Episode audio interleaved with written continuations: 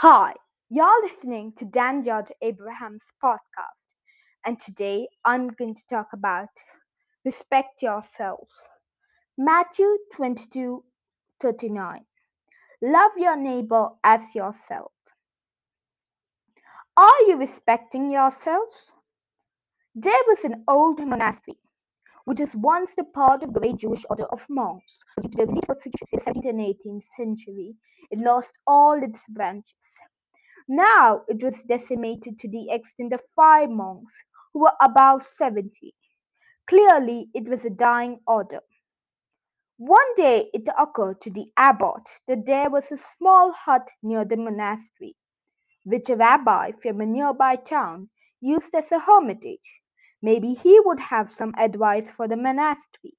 So the abbot visited the rabbi, and he read the parts of the Torah and talked about how, how unholy people were. Finally, the time came when the abbot had to leave.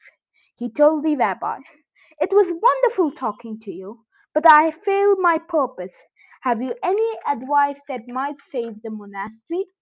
No, I'm sorry, the rabbi responded. I have no advice for you. The only thing that I can tell you is one of you is the Messiah. When the other monks heard the rabbi, they started respecting others and themselves as they were not sure who was the Messiah. The extraordinary aura of respect that surrounded the monastery invited many people to visit. Soon many young men started to join the monastery, and within a few years it became a thriving order once again, thanks to the rabbi's gift. What we learn from this story is that sometimes our dreams and desires are fueled by how we react to ourselves.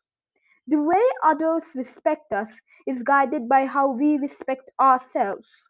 God tells us in the Bible that we are His temple and we are to take care of ourselves. Matthew chapter 22, verse 29 says that, Love your neighbor as yourself. Here we know that only if we love ourselves will we be able to love others. So remember, you are God's temple and God has great plans for you. So never underestimate or disrespect yourself.